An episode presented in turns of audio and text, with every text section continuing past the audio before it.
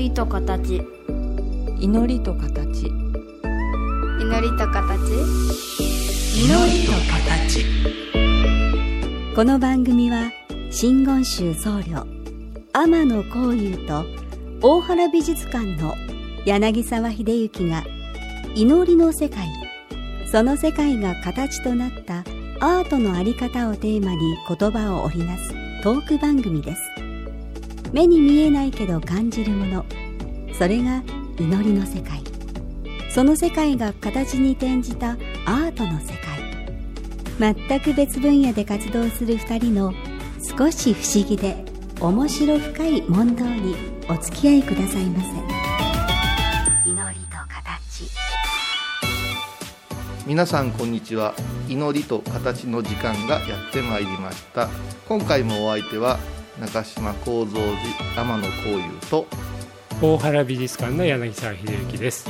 お願いしおます。願いします、えー、訓風香る5月ですけれどいいですね。青葉がいいですよ。うねんこういうさん。あのアサゴンウェップでいいんでしたっけウェブウェブじゃないウェブウェブホイップみたいななんか1年やられたそうですね。そうです。えっ、と去年の2月えー4月の25日に思い立ってうん。突貫工事で27日の朝7時にうん。やっちゃったんですね。うん。ええ いや30人ぐらい見てくれてたかな最初。すごい。うん。30人が、まあ、友達が。うん。それでぐーっといつやめよういつやめようと思いながらこのコロナの勢いも収まらんし出ていくこともないから、まあ、朝コーヒー飲む時間ちょっと避けばと思いながら気がついたら一周してましたね。なんかあの新しいお坊さんの修行の形としてね、はい。あの千日開放業とかありますけども、はい1年間いや千日間、うん。あの YouTube 配信を続けるとかって認定されないんですかね？されないと思いますけども。されないと思いますけどもやっぱしコンディションとか、うん。その日の感情うん。なんかねうんやっぱし、むむちゃくちゃ怒ってる日とかもあるんですよねなるほどね。感情が高ぶるというか、うん。とあるメールが来てね。うん。どうもその子供さん預かってるけどいじめられてるみたいですみたいな、うん。親御さんにみたいな、うん。そういうのんびりこう書いてきたメールを読んでたら相談ですけどもってそれさ最初相談のつもりで喋ってたんですよ。うん。いや待って待ってここ相談してる場合じゃない。あんた動きなさいよっていう感情がこう来てね、うん。今すぐやんなさいでこれ生生配信ならでは何をしてんですか？って言ってななんか言うたりしてね、うん。えーしてしもうたりですね。体調がちょっと悪い時は鼻声でやってみたりね、うん。それから浮かれてる時もありますよね、うん。これはねあの収録しますよ言うたら構えますけど、うん。毎朝7時の定点観測と考えるとうん。天野幸雄の生態がこう 明らかになった。でも本当ね僕なんかもあの大学生の頃はあのテニスばっかりやってて、はい。朝練でやっぱ前の晩飲み過ぎちゃってどうしようもないまま行ってみたりとかね。それをやり続けるって本当すごいですよね。いやーでも続けるということしかできん人間もおるんやろうなと思います。あとあと私もねあの最近あのオンラインではいのいろいろなはいお話とかさせていただく機会あるけど、もう一番いつもドキドキするのが、うん。どっかであの回線パンクしないかなとか、はいはい。配信落ちないかなとかそういう機器なんかもあの小石さん全部それご自身でやられてだからやるよと言って、まうん。あ、ハイボールでもお世話になってるね、うん。あの私の IT 部門の方がおるんですよ、うん女性で長く教えてくれ。る、うん。その人もでもこんな配信したことないからこうしてちょっと待ってくださいと。うん。準備期間もう少しください言うんやけどいやもう27日すると決めたけん。頼みますわって2人でリモートで夜な夜なね YouTube で配信するにはみたいな。ほん。でもう寝寝てないんです。だから初回もう目真っ赤でやってますわでもね。決めたら始めたわけですね。で繋がったら安心してね、うん。それこそなんとかなるわと思ってやっちゃってるんですよ。うーん。でもねあの本当に回線のこともあるし、うん。目の前にあるハード機材のこともあるし、最初からもうスムーズにできたんですか？いやまあ、あるものをたまたまパソコンが新しかったので、うん。それはふ負荷がないなっていうのと、うん。それから有線 LAN を使えば安定するとこは分かったんですよね、だから Zoom なんて初めて知ったんで、うん。うんあれこの間までスカイプって言ってたのに今度 Zoom とか思ってうん。それで1回目の放送終わったら、まあ、見たよと。うん。頑張ってくださいって。仲間30人ほどしか見てないわけですから、うん。そしたらちょっと聞いてもいいかっていうから何ですかって言ったらお宅の床の間ってこっち向きやったっけねって言ってそこにかかってるお大師様の掛け軸のうん。手は変わってますね。逆なんですねって言って何と思って見直したら うん。ミラーリングっていうチェックを忘れてましたからうん。その30分間は逆でずっと映ってたんです。鏡写りの状態で。あだから本来の、まあ、仏様の、はい。まあ、お姿がある掛け軸とかが、はもう左右反転して映ってた。そうだからモナ・リザの顔の傾きが違うわけですわ。なるほど それはあの大変なことですよね。大変なことです。大変なことです。もう 仏像仏画に関して言えば、うん。あの意味が変わってくるんですよね。逆の手が上がってるなんて、うん。もう真っ青になりましたね、ね。うん。たとえひとときの過ちとはいえね。でそれが見つかるまでにまた何十時間もかかるわけですよ。次の日の朝にまで直さんと。っていうあのね私もそこに大きくうなずいてしまう大変なことですねって言っちゃうのがうん。僕らの大学ではい。美術史を勉強しますから、はい。その美術史でも日本の美術の歴史とか、うん。ヨーロッパの美術の歴史とか、うん。まあ、そう言ってもその教員の先生の方の,、あの専門領域をベースにするんですけどうん。やっぱり日本美術史というと絵画とともにはい。仏教彫刻とか勉強するわけですよね。で今となっては全く忘れてますけども予願セムインだとかはいはい。常盆上昇だとかあの頃はね全部自分でここに手をやっはいはいはい。てこれが常盆上昇これが常盆中昇とか分かっててはい。それがねテストで出るんですよね。いやだってそれは坊さんより詳しいですからね。そういう先生方はうんね。私は因を結ぶだけなので、うん。あまりあれなんですけどね、うんえでもそれってお坊様たちって、うん。あのまあ、ご自身が実際に因を結ぶ形は、うん。まあ、あの学ばれるっていうか行をつもられるでしょうけどその本当にお軸になっていたりとか、うん。あの像になっていたりとか、そういうものの手の形とか、うん。それはお勉強やっぱされるんですか？しますけど、うん。やっぱり自分が密教行者真言宗の場合は自分がお師匠さんからお薬師様を学ぶ時はうん。薬庫の印ですよって、うん。薬庫の印というのはこれがね面白いんですよ。うん。この親指と人差し指をひっつけてどうたらこうたら言うんですよ、うん。チースイカーフ風刺を合わせてなんて言って暗号があるわけですよ。えチースイカフって小指が小指からチースイカフフクーってで人いう差し指がチースイカフ。親指がクククだからチースイカーフクーですよ。うん。うんですからこれってチースイカフークフークという風とそれから器。はい。ですからうん。お図工というお香があります。はいはい。これは親指、えー、チースイカフークこのカーは中指は使わないんですね、うん。お焼香の時は中指で3本でつまむんです、うん。なぜならば火に献じるから火のうん。勢いを与える、うん。それから手に塗る図工は火はついちゃややこしいんで、あ。2本でこういうふうにするとかこの手の中にむちゃくちゃな情報量が詰まってるわけですよ。我々私なんかお葬式に伺ってはいはい。あのお焼香の時間ですって言われて、なんだかわかんないものつまんじゃ額に持っててつまんじゃ額に持ってってやってるけど、だから額に持っていくことを重視真言宗ではせずにうん。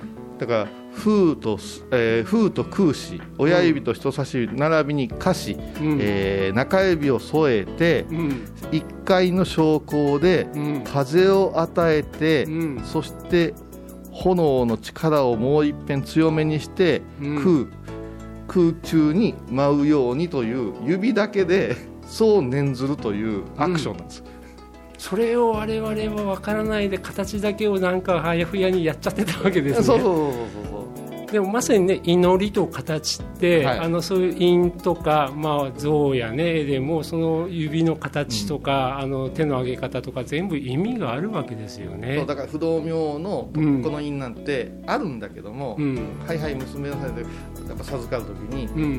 ね水を抑えて風の勢いをいただくようなうん。指の使いは分かるかね君はって言われた時に こうあそそうでございますみたいな。うんそうなってきて直接将来的に小駒の炎の勢い変わってくるからね。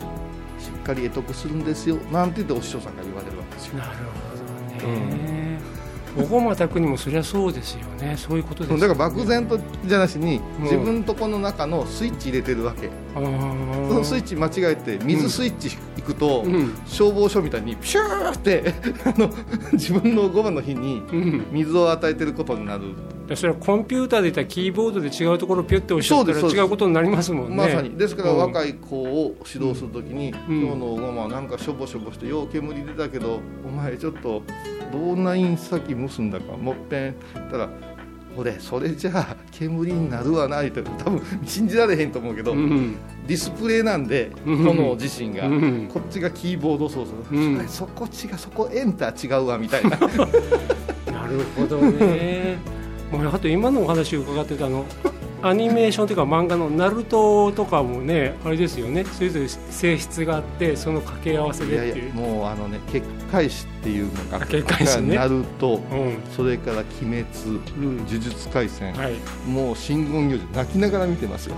そこそこって 微妙な指の合わせ方にも実はちゃんと意味があったりするんでしょうね。この作家どこで行したんやとかあ本当。いうぐらいうん考え方むちゃくちゃ面白いんですよね、ま、ん漫画アニメの世界の方が進んでるというかあすすごいすごい勉強されてるのよくわかりますようね。んだからおおって逆にヒントもろったりして この葉の里のヒントもろたりしてねなるほどね。あの今日はこの手のお話をまだまだお聞きしたい。よそではしませんねはい。はいえー、一曲いきましょう。えー、J.D. サウザーで You are lonely lonely。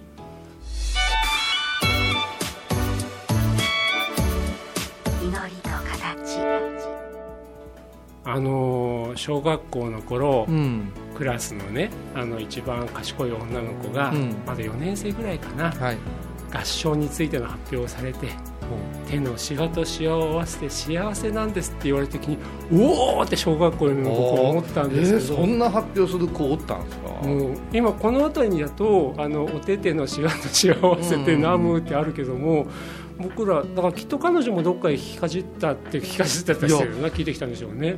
あの近年ね、うん合唱は宗教やから言ってねいただきますを左遷学校が出て問題があったとかね先生がいたとか言うけどそうなんですよね。でもねあの手を合わせるっていう形ってね、うん。万国共通でね、うん。ありがとうと、うんそれから「お願いします」さの時ですね「お願いします」うん。言うた時と、それから「何も持っていません」言う、うんうんこの3つのシグナルとして手を合わすっていうのが一番綺麗なそうですね。お相撲さんがあの手をこうにやるのってうんうん。何も私武器持ってませんよ。印してのますよね。ですから合唱するっていうのはもう万国共通仏教にかかわらず、うん。ごめんねごめんねする時とお願いお願いする時と、うん。大丈夫安心してくださいねっていう時の姿勢だと思うから、うん。仏教の専売特許ではないんじゃないかなと私は思ってますけどね。で。すよね、うん。でも先ほどのお話伺うと、うんうん。指の一つ一つに持ち水花風空とね、うん。あるし、でもそれがここに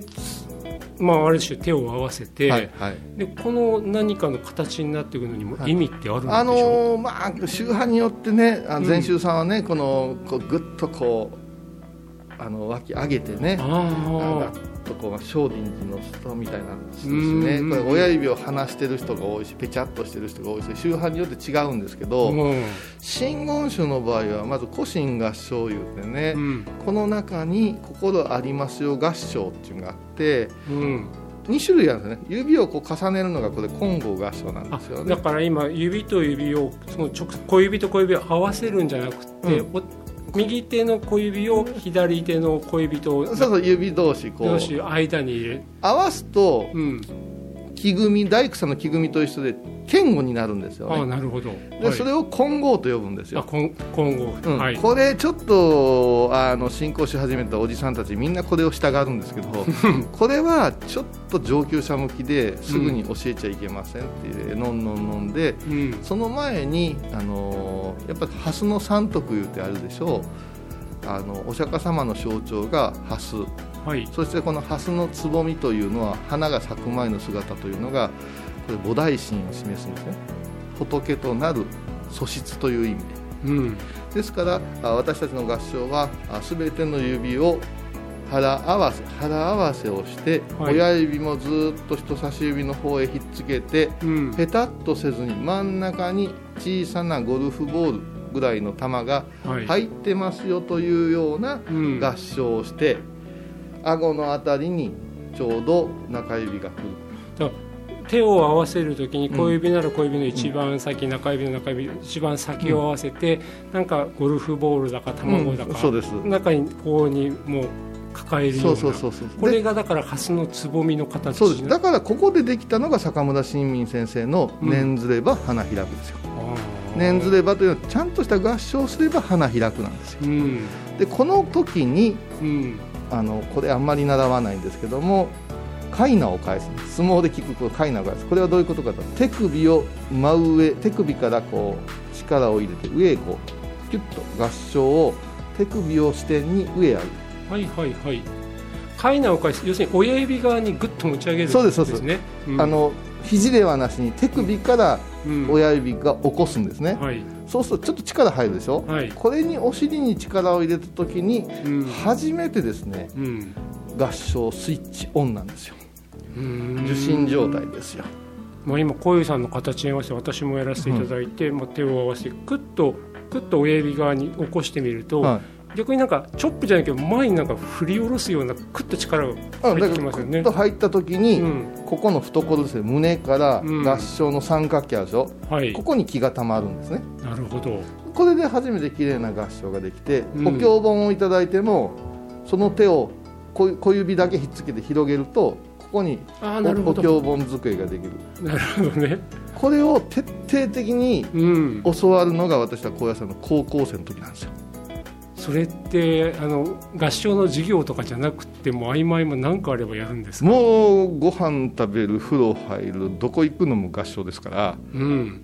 そうした時に「おいちゃんとした合唱できとるか?」って言ったらちゃんとした合唱できとるかのちゃんと教えてくれる先生とプレン先生がおるわけじゃないですか、うん。で今一般的にはちゃんとした合唱を教えてもらってなくてうんあのおお遍路屋の 御朱印屋のうん。仏像大好きやの言うから、うん。それはねってうん。いうところを朝ゴンウェブで朝3分ぐらいとって徹底的にやってるんですけど、うん。この間も高校生にお話をした時にね高野山でうん。百数名いたかな。うん。改めて合唱を教えるよって言って言ったんですよ高野山高校の代名詞は合唱だからって教えたんですよ、だから先生が私の方を見て今更何言うねんいう顔してはったんですよ、うんそうやけども先生も私の後輩やからうん。君ができてないから私が授けるのだよという いうあの、こう目で睨み返しましてやったら、ちょっと綺麗ですよ若いから、うんシュッシュッシュッってこうなってね、うん。で法話を30分聞いてください。じゃあ最後にもう一遍合唱復習してみましょうかって12でやるよってざっとなった時にちょっと感動。うん。うん、であこの子らはもうこの階段を返すというスイッチの入れ方を覚えてくれたら一生宝物だねっていう感じかな、まあね、もう簡単に基本は大事ですねってまとめちゃいけないけどうんも、うんなんか本当になんていうかな基本のところになんかいろんなものが詰まってたりするから、うん。そこを磨いていくといろいろねなんか。基本がね、うん全てですよ。だから蓮の花っていうのはおでの中に咲くしさうん。そこにできる種子というのは、えー、とどんな条件でも揃えばさあの古いものでも芽を出すでしょ、う。ん。それから蓮というのはオスとメスのあれがなくて全てに実がなるでしょ、う。ん。お釈迦様はその蓮の姿を見て菩提を感じたわけで。それを形態模写するのが合唱なのでここから始めてほしいなと思ってね。まさに菩提心、はい。あの仏を志す気持ちって言っていいんですかね。そういうものをしっかりと今自分は形として持ってますよっていうのが合唱なわけなんでだからすね幸せいうこと言うたらおてての幸せとして、じゃなしにここここのことどういう日本人は？手の中のこと。え手のひら？手のひら。うんこれ合唱の章をうん。訓読みすると棚心なんですよね。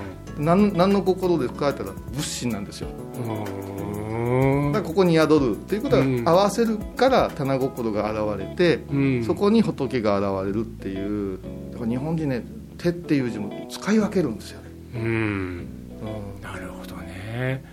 なんかねあの昔高校野球で PL 学園の桑田さんとかね清原さんとか強かった頃、他の学校が何一番びっくりしたっていうとベンチ前のキャッチボールを見ただけでみんなびっくりしたっていうようなあーはいはいはい。でもそういうとこなんでしょうね。基本ですよね。ねだから逆にうん。俳優さんでもそれからアーティストがうん。仏さん彫りました書きました言っても、うん。俳優さんが合唱してもその合唱でああもったいない。分かってねえやってなってしまうから、うん。気をつけんと物資さんでも分かってない人おると思いますよ、でもおそらく、うん。こういう形がいいんだよっていう形だけを伝えたり、うん。形だけを模そうと思うとうまくいかないんですよいね。かないと思う。で今教えていただいたように、うなぜこの形になってくるのか、はそれが一体どういう意味を持っているのかっていうところから伝えていただくとすぐ腑に落ちるし、うん。あといつでも自分で修正できるようになりますよねその方が、ね、できますね。ね。うんでもそれね高校生たちも改めてそれを教えていただいて、でうん。最後にみんなで改めて合唱してなんか何とも言えない光景でしょうね。そうですね、うん。もうたまらんですね、ううんん。お坊さん目指さない子もたくさんいるわけですよ。甲子園目指してる子もおるし。あなるほど。うん、それから進学を目指してる子もおるけどうん。それができる。それから一個だけ言わせてもらうと絵画でさうん。祈りの姿の絵って結構あるじゃないですか、はい。和洋問わずに、はい。はい。その絵の中に素直に合唱したくなるものがあるんですよ私たちの中に、うん。受胎国寺ではありませんけどうんも、はい。あそこがすごいなと思うんですよ。作家さん超越した表現力というか、うん。ほんまに気持ちこもってるなとか、ううん。ん、それから私それをし意図して作ったものがさっぱり響かんかったりするのね、うん。うん、合唱したいかしたくないかというのが私たちのなんかいろんな意味でのバロメーターかもわからんですね。あだからおのずと神戸が垂れるっていうお像とかね。あそうそうそう。りますよね。うん。思わず手をこう合わせたままうぼんやりしてしまうって、うん。あのアートってすごいなと思って。アートしかできないことですよね、うん。あの我々はやっぱりあの博物館や美術館で仏像を拝むだけではなくて、やはり実際にお寺さんに行ってあの仏様のお姿見えないけどやっぱりそのお寺さんの地域に入るときにはもう、おのずと合唱するんですよね。そうおのずとするんです、うん。それは最初お作法だったんだけどだんだんあのあここからともかく合唱しないと失礼なんだってくるしでも本当に仏像の前行くとおのずとなんていうかスッと手が上がってきますよね。あれが将軍の言っていうことですね。ちょっとピリッとする厳しさうん。空気、うん。ありがたさっていうのがこらーって起こる怖さではなしに、うん。ここはちゃんとしとかななって思わす空気がうんうんうん自社仏閣にはあるんでしょうね。でもね僕らのたちは美術の作品を研究する立場からするとじゃあなぜそういう心持ちを起こさせるのか。だからそれはやっぱり、うん、作った制作者うん。絵描きさんの、うん、その人の信仰心が扱ったとしても、うん。それが絵というもの仏像というものに、うんうんうんどういう形で表されているのかってそこをつかみたいんですよね。い。やそれは私も知りたいね。ねやっぱしでも何なんでしょうね。おのずと頭が下がってしまうものっていうのはそこに何があるのかね。逆にすげえスケールでやらしいなって思う時あるもんね。い やらしいのでどういう感じですねか、スケベっていう意味なんで、うん。いやよく出とるなこれって絶対手合わせてやるかって思う時ありません？ーこれ見ようがしない。うまい感じなんですね。わ わかるわかる。あんた上手だよね。でもその途端にこっちが我に返らされちゃうんもう合唱解いて叩きながら「はいはいようできてます」で終わってしまうような なんちゅう話や。いやでもそれってあの前回お話しさせてもらった法話もそうで、やっぱこれ見よがしに上手い人だとねあんたの話は上手いけどうんちょっとなってう。まいと言われるより良かったと言われる人になんなさいいうのがう教師の先生の口癖でしたよね。ね。あの次回を込めて、はい。行こうと思い。ます超次回ですけど。どうもありがとうございました。ありがとうございました。今回のお話いかがでしたか？祈りと形は毎月第1第3木曜日のこの時間にお送りします。次回もお楽しみに